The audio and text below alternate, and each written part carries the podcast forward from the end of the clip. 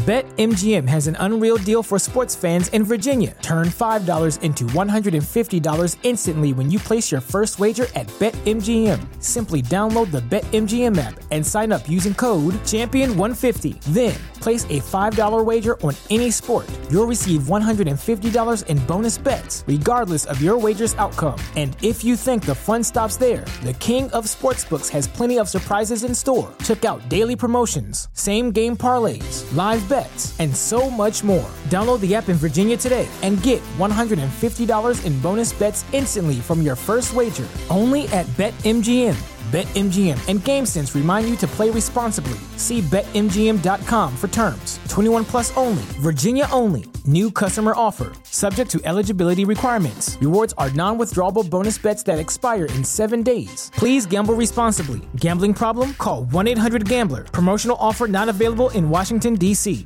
Say goodbye to your credit card rewards. Greedy corporate mega stores, led by Walmart and Target, are pushing for a law in Congress to take away your hard earned cash back and travel points to line their pockets. The Durbin Marshall credit card bill would enact harmful credit card routing mandates that would end credit card rewards as we know it. If you love your credit card rewards, tell your lawmakers hands off my rewards. Tell them to oppose the Durbin Marshall credit card bill.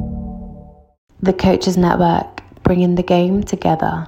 The better you are at creating rhythms and signals to your body, the better the response in the body will also be on days where you're not able to keep that rhythm.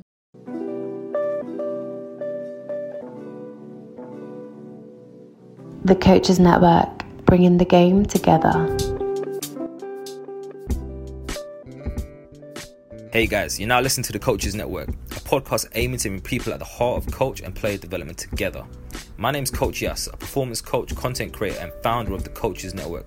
And today's episode is going to be part of our how to series, where we discuss a range of topics and, with the help of our guests, break down some actionable how to steps to help you reach your full potential. Enjoy.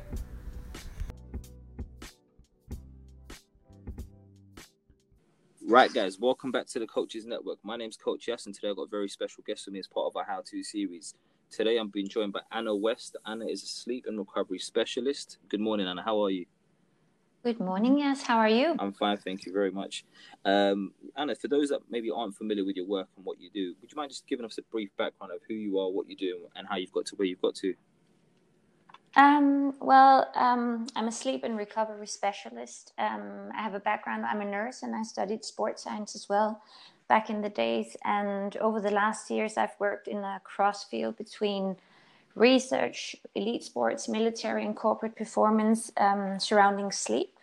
Um, and you can say that the the mission of what I've been doing is basically to ensure that everything that I've been working with does not only strand in concluding academic papers, but are actually transformed into strategies which can be used in the elite sports world. Um, so my journey started in a medical technical company that was specialized in sleep. Um, and then back in 2015, I founded my own consultancy, Sleep to Perform. Um, and I work across sports, um, across elite sports um, helping athletes optimize sleep and recovery and well-being in order to basically optimize their performance potential. Um, and I would say that my main sport is uh, football. Okay, brilliant. And you know, just talking there about optimizing potential and you know looking at the idea of sleep, what what does what is an opt- optimal performance look like in, initially, and how does sleep have an impact on that? And you know, maybe you can go into a bit more detail around the relationship between us I mean, and sleep? Yeah, sure. Um, so the restorative qualities of, of sleep are fundamentally like the, the basis of any individual athlete's ability to recover and perform and to be able to kind of challenge and control the effects of the, the exercise regime that that athlete would be in. So if you don't sleep well, you can't really train well. And you can say that in many aspects, sleep is the, the biggest low hanging fruit, fruit in the performance market. Um, the interesting aspect is that you know research really consistently shows that a large percentage of the population that would be you and me but also in elite sports um, we fail to obtain the recommended hours of sleep Mm. Um, and moreover, like the, the last years of research also has concluded that especially in the athletic population, there's a there's a really really high pre- prevalence of poor sleep quality, which can then be linked to many negative aspects in the athletic world, as increase in injuries, burnout, reduction of athletic careers, and so forth. So so sleep is basically the foundation when you talk about performance optimization because it's also during sleep that you you have like the memory consolidation. So when an athlete is learning new tactics, it doesn't really um, stick in the brain unless sleep is optimized or if sleep is good. Mm. So without sleep, you can't really talk about optimizing performance. So just on you touched on a few points there. First of all, you know, in terms of I guess getting the optimal amount of sleep, what what does that look like, and how does one identify that for themselves? Obviously, that can range from individual to individual. What are some of the variables that you might need to consider within that, and how? There are there are a lot of variables to consider when you when you talk about sleep, and it, it's very much age dependent as well. Um, mm. And since we're talking about primarily like talent development and so forth, it's it's quite important to to remember that that, that sleep is not like this consistent size and there's no one size fits all when it comes to sleep because genetically we can be quite different as well. But but we know from an age group perspective that that it differs how much sleep we need and we know that adolescent athletes need more sleep than the older athletes would need. Um, i think the interesting aspect is that we know as well that the, the younger athletes are actually the group of athletes that have a tendency to get the least sleep. Um, and and the athletes in the younger group would also be the athletes still growing and it's it's during the sleep process that growth hormone is released and so forth. So the amount of hours of sleep is always important but it's especially important when you're a younger athlete mm. so just in terms obviously you, know, you talked there about some of the variables in terms of age and uh, you know stage of development is there some you know easy go go to points that people can you know look at and think right based on X Y Z I I probably need this amount of sleep. But is you know is there is there an easy formula for people to kind of mm-hmm. adopt? Hey, I, so, I would have a job if it if there was an easy yeah. formula?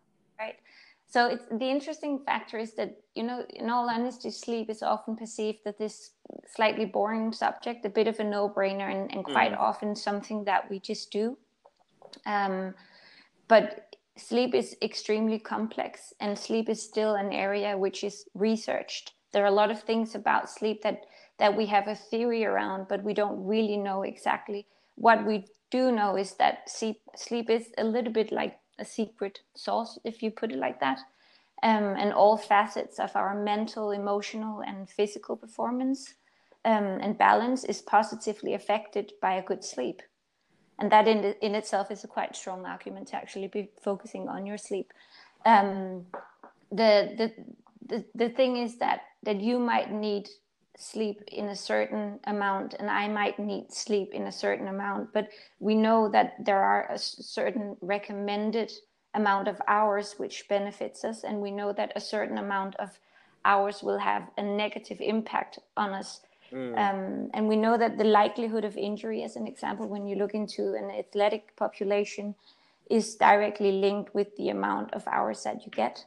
Um, there was a study that came out a few years back that found that, as an example, that those individuals who sleep less than eight hours per night, on average, were around 70% more likely to report an injury than those who sleep more than eight hours per night. So we do have some average recommendations, and if you look at the National Sleep Foundation and so forth, they will recommend um, that people sleep between seven to nine hours. That being said, there will be a variety um, individually in terms of how much sleep you need. Sure, and just on that, you know, you talk there about you know the recommended it being in and around the eight-hour kind of uh, time frame. How yeah. much? How much? So how much is uh, too much time? You also mentioned there that you know there's a certain amount of time that might have a start to have a negative impact on you. I mean, there is a phenomenon called like oversleeping, where you're basically sleeping too much, which will then have a negative impact on your physiology as well. Because sleep is very physiological in so many aspects, because it's during the sleep that you rebuild your immune system. It's where you create the balance in your hormone production and so forth. And and that framework needs to be set so that the body will have an optimal framework to actually produce and do the stuff that it needs to do. And if you oversleep, you kind of trigger the the system so that some of the processes will be negatively affected as well. So oversleeping is not recommended, but we know that a little bit like athletes need more calories than the normal population. There has been studies that has concluded that if an athlete sleeps longer, it will have it will have a positive impact. And I think the most quoted study was done on basketball players a while back, where they in a group of basketball players um, created what you would call like a sleep prolonging study First, mm. it was concluded like how many hours of sleep do the basketball players on an average get in the squat? And then over a certain period of time, an intervention was done where the, the where the basketball players slowly added more and more sleeping time. And then the data sets was correlated into sprint times, scorings, mental um, the mental feeling of balance and so forth and what we could see in that study was quite clearly that sleeping longer had a positive impact. But then again the the baseline of how how many hours the athletes were sleeping at that time was rather low. So they came from a, i think it was a, a, around seven hours on average. And then they prolonged so that the athletes over time um, came closer to nine hours per night which then clearly had a positive impact on the players. Mm. and then just just on that then you know talking about sleep itself how much of this is linked, um, and what is the link exactly between sleep and maybe nutrition? Um, nutrition is a good question, but there's a, there's a quite clear link between sleep and a lot of physiolog- physiological processes in your body. You ask about nutrition. A good example is so it's during the sleep that that the the hormones regulating your appetite is going to be produced. And if you are sleep deprived, meaning that you're not sleeping enough, the thing is that you will overproduce the hormone that makes you hungry. So if you translate that into a football perspective, let's say you have a player who is struggling slightly with a too high fat percentage, and then a nutrition intervention is is put into place, and he needs to to gain muscle mass and reduce fat mass, and then he's not sleeping well then his ability to actually be successful when it comes to this intervention is going to be challenged, right? Because he will overproduce a hormone that makes him hungry. Further, if I was kind of um, looking into his brain and I was scanning his brain, what you would see as well is that when you're sleep deprived, your tendency to go for nutrients that does not really support a healthy nutrition will be affected as well because you will have a desire to eat more calories and you mm. will have a desire to eat more fatty and sugary um, nutrients as well. So, to be able to be successful when it comes to nutritional intervention, you kind of need to onboard sleep as a factor as well. Mm, and just on that, you know, so where my question really comes from, obviously, there's going to, you're right there, you know, there is a tendency to go for, I guess, shall we say, dirty food, more, more tired. And in, in, in that respect, is there, a way to kind of strategies that you can implement to maybe overcome that and you know just to kind of delve in a bit deeper then. Are there particular signs that someone can pick up and say actually this is a cause of lack of sleep as opposed to something else mm, i mean it's a good question. I recently actually had this uh, discussion with with uh, one of the nutritionists that i'm working with because i often get asked if there are certain nutrients that can support a positive sleep and research in the field is slightly bad in all fairness. Um, and there are certainly things that has proven to have a positive effect when it comes to optimizing sleep. But the theory that i work with is to optimize the overall nutrition on a like daily pattern which will be more impactful than just saying that we want to optimize what we eat just before we go to bed. Mm. So if you kind of have a regulated nutrition and and you also in your nutrition plan um, obtain the right um, vitamins and so forth, then it alludes to a better sleeping pattern because there are certain aspects. So if you are lack at C vitamin, D vitamin, and so forth, it can actually lead to sleep deprivation as well. Right. So then, just on that, then you know, you talked there about there being certain foods which people, I guess, if they're not sh- making a shift to their daily patterns, they're tr- they're trying to take on board just to kind of just before they do go to sleep. What kind of foods would they be? And if you were to adjust the daily patterns in that respect, what are some of the things that you probably encourage? Um, so if I'm like if I'm solely looking at nutrition, I'm I'm I'm I would, would be doing a quite bad job because you need to look at nutrition and hydration in order to optimize the framework for the sleep. So and you need to look at not just what you eat, but also like when during the day do you yeah. eat it. Because you know when you want to go to sleep, you need to think of your body a little bit as a fire that you want to turn off. And if you put gas on that fire just before you go to bed, you kind of ask the body to restart a lot of processes which should actually be closing down when you are supposed to sleep. Mm. And and I will explain a little bit about the sleep, but but if you are to go to sleep, you do not put gas on that fire, and certain foods can kind of work as fire or gas um, on the fire.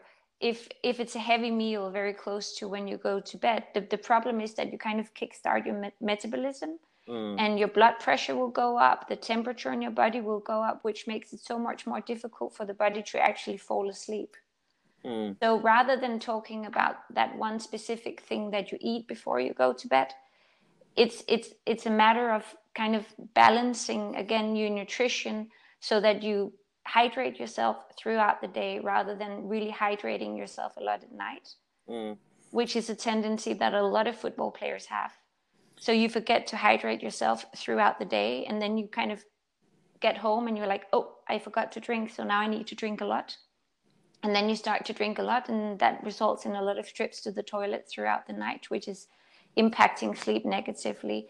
If you eat a heavy meal too close to when you go to bed, it's difficult for the body to actually descend into the, the sleep phases needed, and then the quality and the du- duration of the sleep will be bad.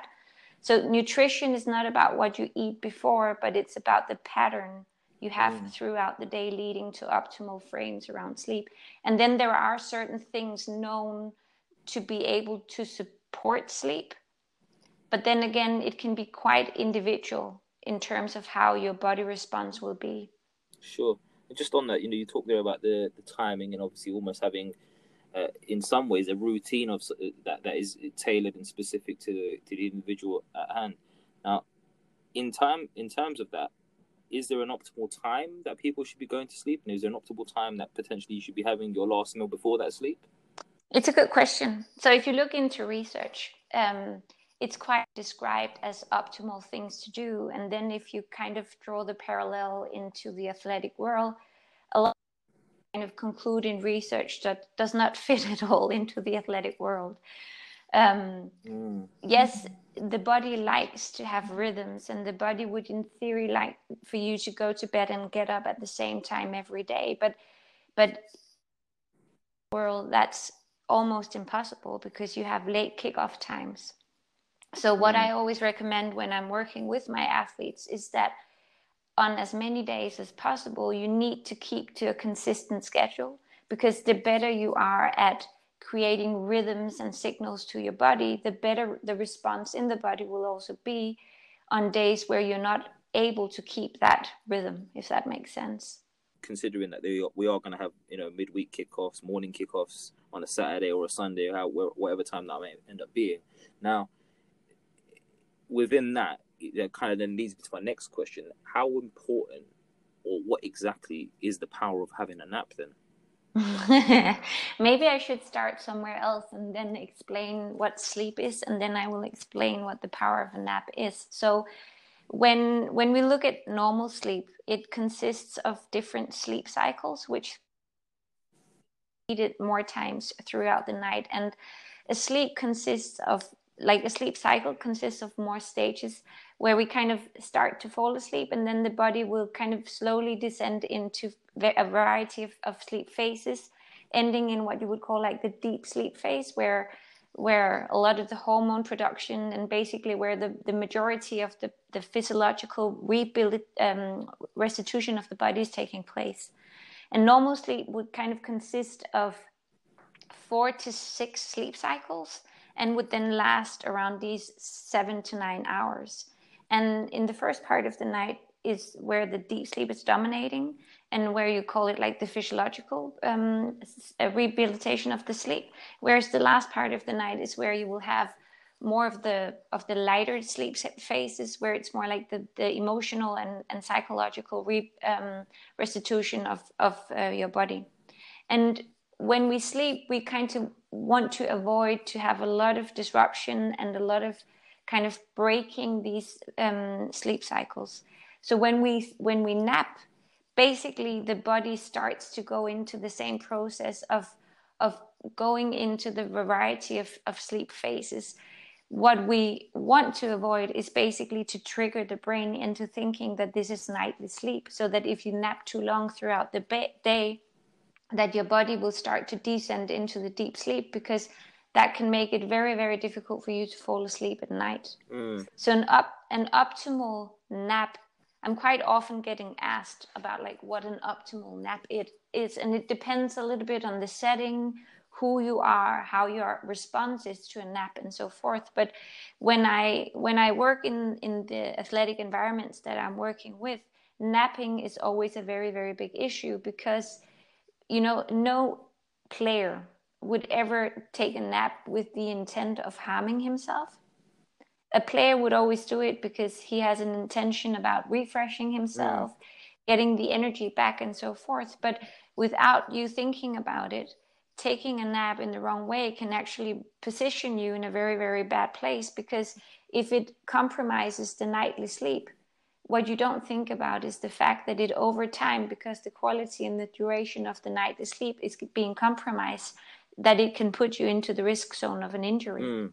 And just just on that, then you know, you talk there about it potentially becoming harmful, and obviously that's never the intention, um, presumably. But on that, then what is an optimal time for an app? You know, because I've, I've I've read loads loads in the past where it says you know it's kind of good, and you know, you, before you actually fall, yes, uh, it, it,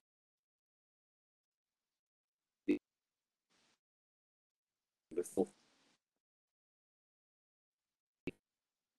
The, the, the sound is so bad that I almost can't hear you. Really? Okay. Uh, it, it's like bouncing back and forth.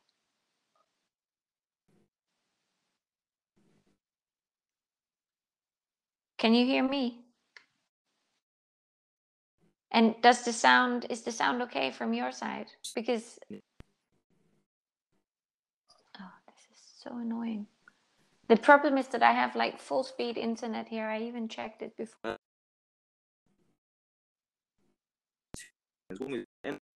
much different.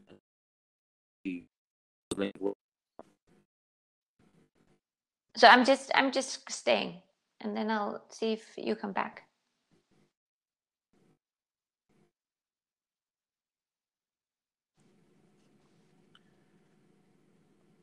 Is it any better now? Is it any better now? Much better. Okay, fine. Um, let me have a look here then. I'll have to look at it now. Uh, I'll start again from my question. Um. So obviously, you know, looking at though, you mentioned there, the, you know, the optimal time and whatnot. In terms of now having a nap, are there optimal times for that nap to take place? I've read loads of loads of pieces in the past where it talks anything between kind of that ten 10 minutes to up to just under 30 minutes is kind of a good time for a nap. Now, one, what is a, a, a, sufficient or suitable time for a nap? And obviously, that could be you know, situation dependent as well. Yeah. Um, and secondly, is there a particular time or, yeah, I guess within the daily routine of some sort, obviously based on the individual factors around it in terms of when the event may be and whatnot, is there a certain amount of time where a nap should not be taken. So, for instance, you know, if we are now thinking about the long term impact it has on, you know, nightly sleep, is there a time where it's considered maybe too close to the nightly sleep to actually um, be effective? If that makes sense. Basically, you're you're on the right track because what happens is that when when we talk about sleep, a, a very important part of it is, also to understand that we in our body would have something called a sleep pressure. And the longer time we spend from the last time we slept, the bigger the sleep pressure will be in the body. So if you take a nap too close to, to nighttime, again, the, the sleep pressure will be quite low, hence why you don't feel sleepy. So it's always important to kind of regard when you kind of try to plan your nap is when do you actually plan to go to bed as well. So if you look at a 24 hour perspective, um, you would get up in the morning. If you live in a normal world, you probably would get up somewhere between seven and eight in the morning. And then the optimal time to have a nap would actually be to have it before you know three o'clock in the afternoon because if you move it ahead it will be too close to the optimal bedtime as well. Because if we have to take into consideration that the optimal sleeping hours would be somewhere between seven and nine hours it kind of needs to be calculated. But then again if you are a player and you're living in the real world where sometimes training is not finished until three you do not get home until 3.30 maybe four o'clock the thing you need to consider is to keep the nap short and not to do it long because then the nap will have the effect of you running a little bit like you running the quick program on a dishwasher where you just slightly you know quickly put in your body and your brain into a dishwasher you run the quick program you reset a couple of things in your body and you get energized. The challenge is that if you at that time sleep longer you affect both the sleep pressure, but you also trigger the body into descending into the deep sleep phases. And then it's not a quick program anymore. Mm. And then you end up kind of coming out of that nap not feeling refreshed. And that right. goes a little bit back to so when I when I work with my clubs and clients and athletes and so forth, I always do a quite extended screening of both the environments and rhythms and the, the, the culture of the club and so forth but also really low practical like what's what's the daily routine? How does it look like? How does the routine look for the individual athlete? Mm. and then i always look into the squat as a good example and i asked them on a squat level like how many of you would nap? And then i also asked them how do you feel when you wake up from the nap?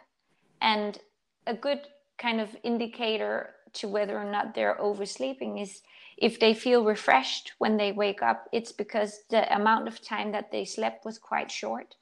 If they feel like someone slapped them in the head with a hammer, it's probably because they were sleeping too long and they're woken up from the nap where the body is actually in some of the deeper sleep phases because that that's the part of the sleep where your body is actually not ready to wake up okay and then you know just on on that note then you know you talk there about you know, take you to one of your initial points was around if you have that sleep for too long, you wake up and you you know you're not feeling too great.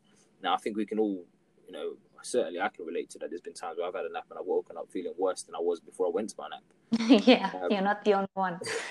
Just so just on that, then you know, I want to bring you back to the whole idea of falling into a deep sleep and the sleep cycles. Now, what what exactly for those that maybe aren't too familiar with it, what exactly is a sleep cycle and what over what time frame and how you know what does the timeline look like in terms of going from one phase into another if that makes sense? So usually you, you have to kind of look at stages as a falling asleep process and then the, the process of fall- what's so special about hero bread's soft fluffy and delicious breads buns and tortillas? These ultra low net carb baked goods contain zero sugar fewer calories and more protein than the leading brands and are high in fiber to support gut health. Shop now at hero.co falling asleep Mm. And usually, you know, when, when we talk about sleep latency, which is a very nice word for how, how much time you use to, to fall asleep, it shouldn't be more than 15, 20 minutes. Um, and when you kind of reach that point, what happens is that your, the temperature in the body needs to go down, drop down. You need to get rid of heat so that the body slowly will go down in the sleep phases. And each sleep phase consists around 90 minutes. And then when you've kind of spent 90 minutes, the body will kind of descend down into one, two, three, and then it will go back up again and then start to descend down into the deep sleep phase again. Mm. And every time you kind of get out of a sleep cycle is where you'll be m- mostly prone to have an awakening. Right. So let's say that you're sleeping in an environment where it's very loud or it's very bright or it's very warm and so forth. If the body starts to feel this disturbance at the time where the body's kind of climbing up the sleep, sleep phases again, to have an awakening, which is not you just tossing and turning, but you basically waking up. On yeah. the other hand, the, the aim of your sleep is to have as little disturbances as possible and as much undisturbed sleep as possible because the more undisturbed the sleep will be, the more the body will have time to basically create the processes needed for recovery. Sure. And you know just kind of build on that then you know you talk there about some of the environmental factors. What are you know what are some of the i guess conditions that we want to kind of surround ourselves with when it, preparing ourselves to get to sleep? So you talk there about light heat and whatnot and you know uh, another thing i want to kind of just delve a little bit deeper into in terms of potential of uh, additional noises you know maybe potentially the form of white noise or anything like that to support sleeping um, so everything that you described there has a very sexy word. It's called sleep hygiene. And sleep hygiene, most people they kind of get the perception that it's something about you showering and and making yourself nice before you go to bed. But sleep hygiene is also being hygienic about your emotions, your feelings, your your mood, your mindset, and so forth, so that you are doing the right things around your body in total to basically allow sleep conditions to be heightened if that makes sense mm. um, so when you when you go to bed it's important that you that you allow your body to kind of slide into the sleep mode if that makes sense. A little bit like if you compare yourself to a smaller child you would never kind of put heavy metal on the on the loudspeaker bust it into the brain of a child and then expect that child to fall asleep right? You would kind of calm down make sure that the that the the lighting in the room is is turned down that that things around the child is relaxed and so forth. And the, the adult body works in the same way. The, the challenge is that we don't act very often in that way.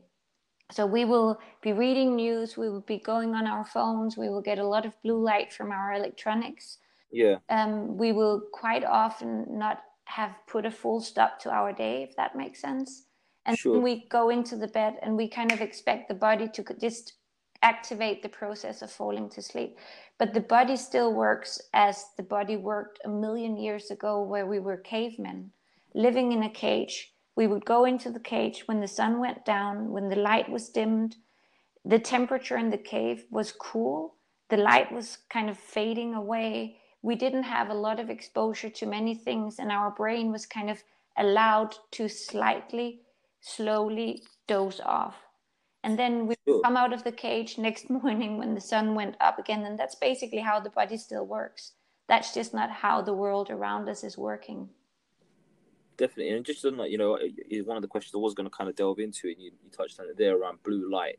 Now, would you mind just initially maybe going into what exactly what blue light is for people that maybe aren't too familiar with the term. So, uh, so basically, yeah. blue light will will go through your eyes and it will trigger a a um, a factor in your brain that kind of allows the brain to to buzz off. That's I think the easy way to put it. And and when we want to go to sleep, a little bit like the fire I talked about earlier on, we don't really want to escalate processes in our body that sends the, the wrong signal to our body and what happens when when we're exposed the body doesn't really know exactly what to do because it's a little bit the same reaction as if we're getting a lot of sunlight exposure.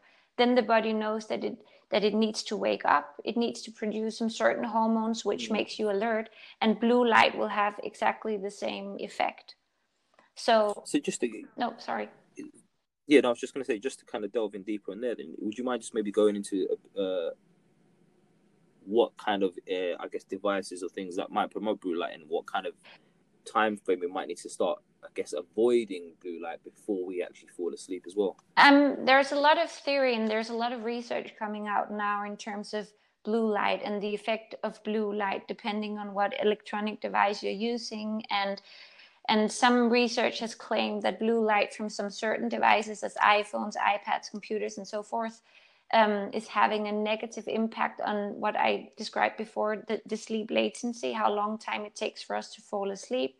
And I mean, I can't remember the exact figures or the exact numbers, but but iPads and so forth has been shown to delay the sleep um, with around 90 minutes. That doesn't mean that you do not fall asleep, but your body's ability to then descend into the deep sleep will be delayed. And the, the more you delay that process, the more you basically hinder the recovery process as well.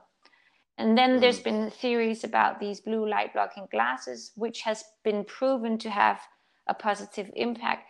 The thing is just that I see quite often that the the willingness from from users to continue to use the blue light blocking glasses is not going to be persistent if that makes sense. So the, they will sure. they might use it for a period of time and then they forget to use it. So in my mindset it's, it's much more about so rather than buying blue light blocking glasses it's a better idea to like fade down the the, the light intensity on your screen. You can do that quite easily in the iphone system.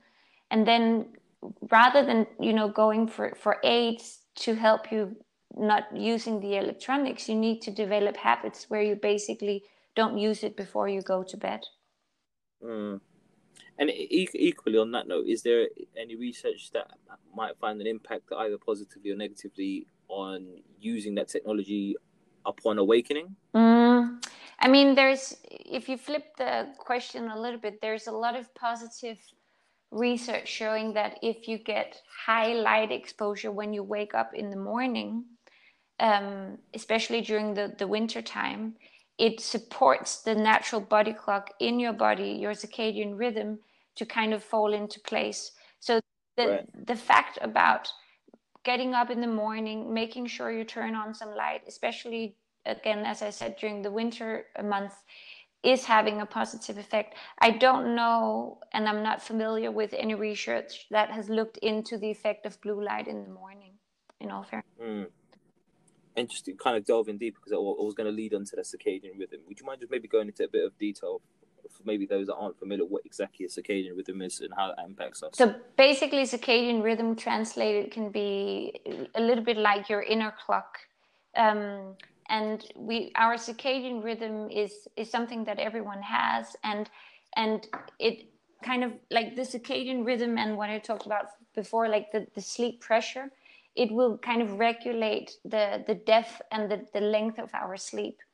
Um, and we kind of operate with this 24 hour clock because this is how the world is, is basically um, working. And our circadian rhythm is the time that we, that we that we spend throughout a day where we are both awake we are having some dims throughout the day which is quite natural you you can probably relate to that you've been awake in the morning and then a couple of hours goes by and then in the afternoon you start to kind of slightly get tired and that's basically your rhythm throughout the day your your circadian rhythm's response to to the day mm.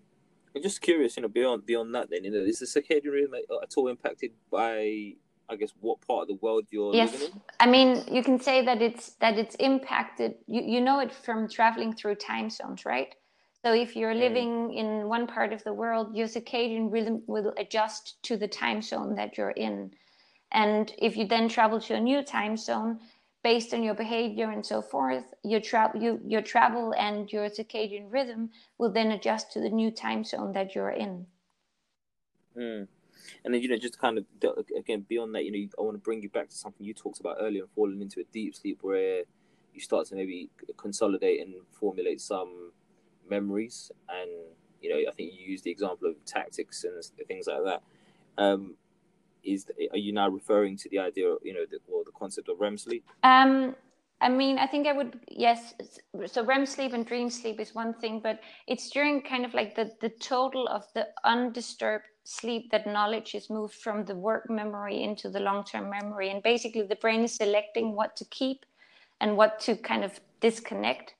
Um, and it's also again kind of dependent on how long time you spend in this sleep phase, how well we are creating the process of selection and it's i mean if you if you translate it into football perspective and you have a coach who needs to plan some tactical sessions and trainings it's it's quite important to regard what the day prior to that session looked like so if you had mm. a late night game you know that your players sleep have has been you know compromised maybe it's not the yeah. best tactical thing to introduce new tactical stuff because quite often the player's brain will not be able to cement that knowledge and they might need to rehearse something 10 times as opposed to five times sure and you know, it kind of just brings us to this topic that's got ongoing at this point in time. Obviously, we know with, with the pandemic and everything that's happened over the recent months, um, you know, there's a lot of discussions and controversy taking place at the moment,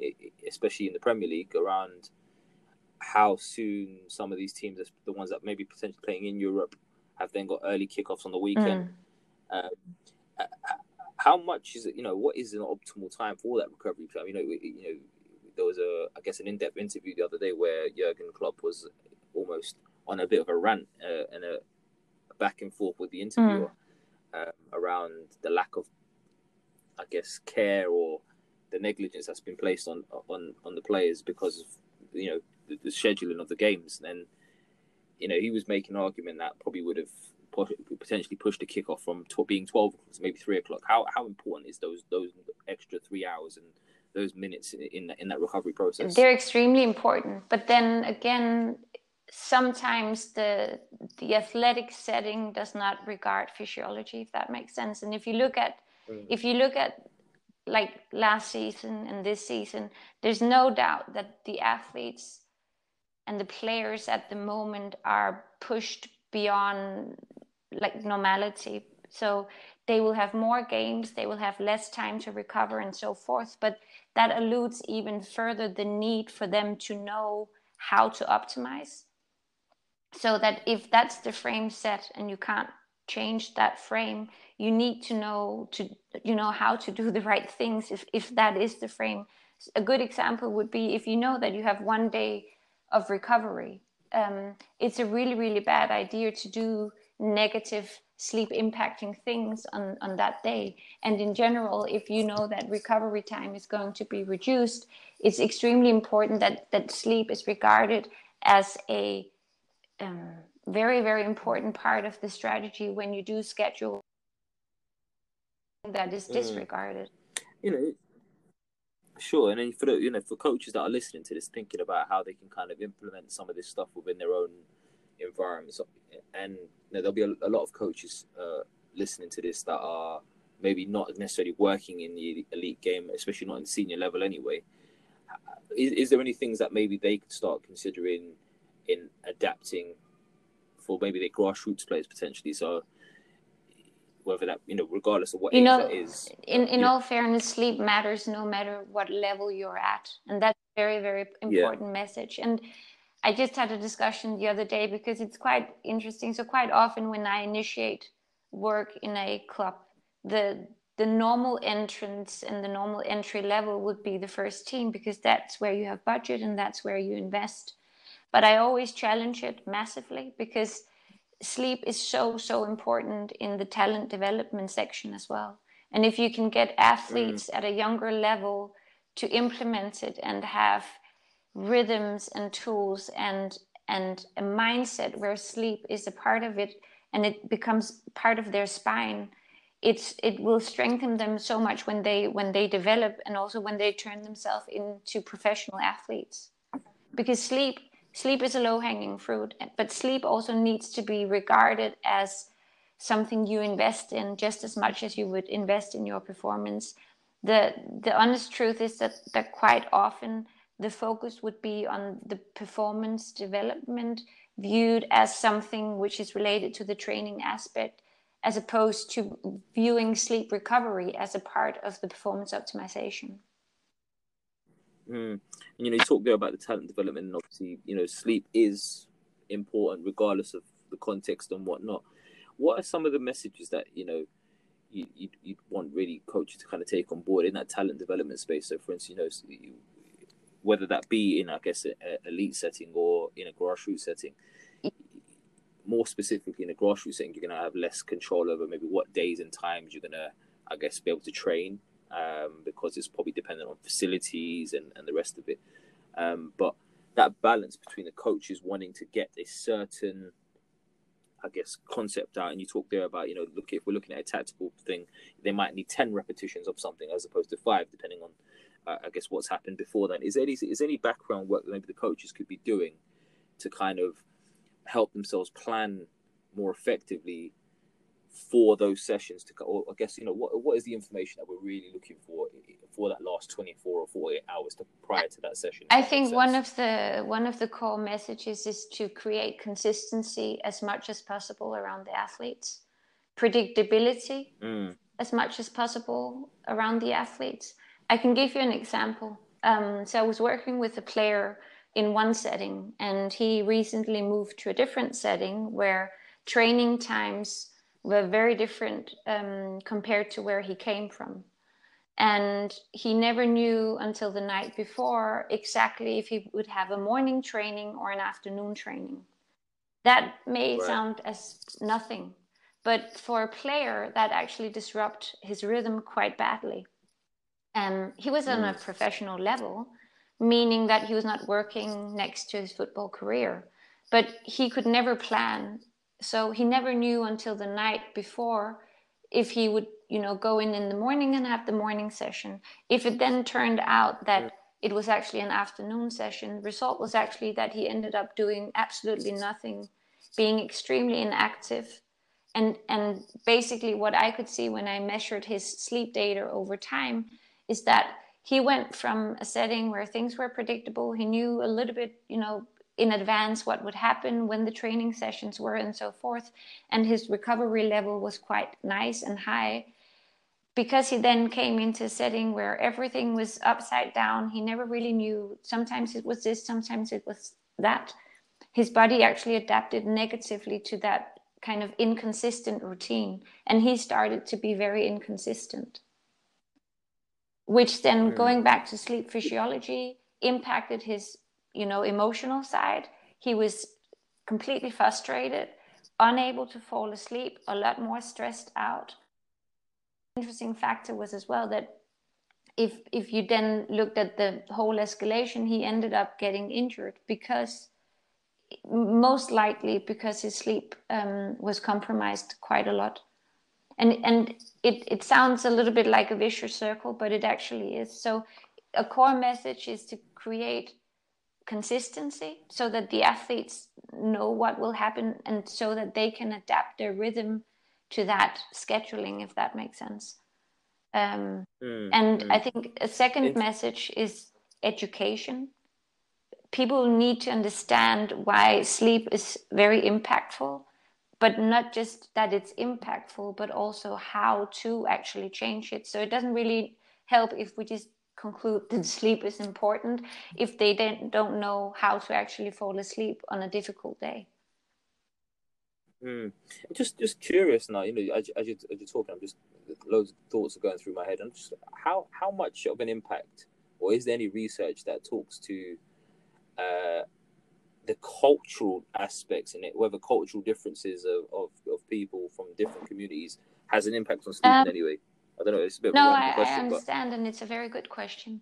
So when when I work in the, the variety of, of athletic settings that I'm uh, working in, culture plays a quite big role in all fairness because let's say you have a culture where sleep is is a sign of weakness the fact that you're actually tired is regarded as a sign of weakness and and it's promoted that you're strong when you don't need a lot of sleep and you know the, the warrior um, then sleep suddenly becomes something that's slightly negative. And I see that quite a lot in the corporate world, right? The more hours you can deliver, the, the better you're standing out, where it's actually the opposite. So the, the better you are at taking care of yourself, basically the higher your performance output will be. So so sleep can have a quite, you know, meaningful impacted by how the environment would be, how much it's regarded. But culture is another, like the, the, the, the other angle of culture is what kind of sleep culture do you originally come from? So if you're mm. from the southern part of Europe, you're used to a siesta and you're used to sleeping quite late in the evening. So, but isn't equally, you know, on that, if you're in the southern part, you you also tend to yeah. start your days later. Um, so you know, obviously, that taking that into consideration, you know, and we you know we talked there briefly about the circadian rhythms and things like that. Um, in terms of obviously now preparing, how much onus should be on that individual to then communicate to, I guess, the the, the, the staff at the club or wherever they wherever they're based that this is something that they this is the pattern that they've been used to, um, or even potential parents might be listening to this and thinking, right, how can I better support my my youth athlete, my youth or my son or daughter in their youth athlete setting um, by communicating information that we know about them. I'm not sense. sure I understand the question, but what you're asking me is, you know, no matter what culture you're in, if sleep is important mm. and how you can support it with respect to the different culture. Yeah, so I mean, kind of, you know, just to kind of support the development, more more specifically in talent development space, um, how how important is it that the athlete or at the center of that or even the parents of that young like, athlete potentially in all fairness in any type of talent development it's extremely important mm. to to get the player or the athlete himself to take action and onboard it but he needs to be yeah. of course guided and directed and supported by the environment so a good example it doesn't in, in ice hockey i, I, I work um, in ice hockey as well and in in some of the you know very traditional settings and so forth and because getting an ice rink is extremely difficult in some countries because the availability of time on the ice is quite limited you would have quite a lot of the young mm. players doing really late night sessions that's just bad. And and but it's just a part of the culture. So it doesn't really matter if the athlete is kind of onboarding and doing everything correctly if he's then having you know every second night a really late night training session because it's a little bit again when you're training late at night you will have adrenaline in your body you will have a high light exposure and so forth making it quite difficult for you to fall asleep so even though the athlete is then trying to do everything in his power to actually optimize his sleep if the surrounding factors is then compromising it he will only get a certain part of the way. And in mm. football, it's a little bit the same. I mean, you can't change kickoff times, especially on the higher league levels, because it's depending on viewers, and that's just a fact. But then the the, mm. the support should not be in relations to that specific day where you have a game. It should be as well, but but it should be on all the other days that you have an environment and you create kind of like a DNA in your culture where sleep is regarded as important. Sure. You know, can just kind of tail off that, and as we start to wind down now, then would you mind just taking us through some, you know, what you'd consider as key or essential steps in terms of optimizing that sleep to maximize, you know, or reaching the optimal I mean, again, it's a little bit individual, um, and it's very popular to ask someone like me to kind of give 10 bullets on how to optimize sleep. And if you Google, you'll get the first, I don't know, 10,000 mm-hmm. advices on how to get a good night's sleep. But I think one of the, one of the core things is to create a sustainable rhythm because the body likes to, to do things that's recognizable. And the more good you are at creating a solid rhythm, the more the body will also know what to do when you want the body to do it. So create a consistent rhythm where you on the most days as possible go to bed and get up at the same time every day because going back to your question about circadian rhythm and so forth if you one day go to bed at nine and then the next day you're so tired um, you go to, no sorry if you go to bed at, you know really late in the night and then the next day you go to bed really early because you're just completely worn out you don't have a fixed rhythm and the body will not have a fixed signal in terms of starting producing the hormones that's actually making you tired. So the more you can signal the same to the body, the more the body will know what to do. Brilliant. And Anna, just you know, just want to say thank you again for your time this morning. And just out of curiosity, if, if, if the listeners or anyone, yeah, that gets access to this uh, has any questions beyond what we've discussed or even anything that's been discussed in this conversation, is there somewhere they can get in touch with you or find They're always welcome to head to my website. It's um, www.sleeptoperform.com. You can also on the website download some articles um, with more extended knowledge if, if you're interested. Well, there you have it, guys. You've been listening to another edition of the Coaches Network How To series, where we discuss a range of topics and with the help of our guests, break down some actionable how to steps for you to reach your full potential. Now, I've got no doubt that you've enjoyed today's episode as much as we have, but I just want to say thanks again, guys. You know, uh, your support is massively appreciated. So, thanks again for everyone that's been tuning in, and please do get in touch with us and today's guest to let us know where you're listening from, to share your thoughts, your views, and your key takeaways from today's show along with any suggestions for guests you'd like to see on the show and any topics you'd like to hear discussed. Ultimately, guys, the show is about you guys. So let us know what you're interested in, who you're interested in listening from. So get us get in touch. And on that note, guys, you can get in touch on Instagram at the Coaches Network or on Twitter at the Coaches Net. But please do not forget to use the hashtag the Coaches Network. That was the hashtag the Coaches Network. We need as much support we can get to keep great content coming out to you. Now, lastly, guys, I just want to say keep an eye out for our socials on the latest updates and announcements for upcoming guests and discussion topics with our panel. Until next time, guys, take care and have a great day. The Coaches Network, bringing the game together.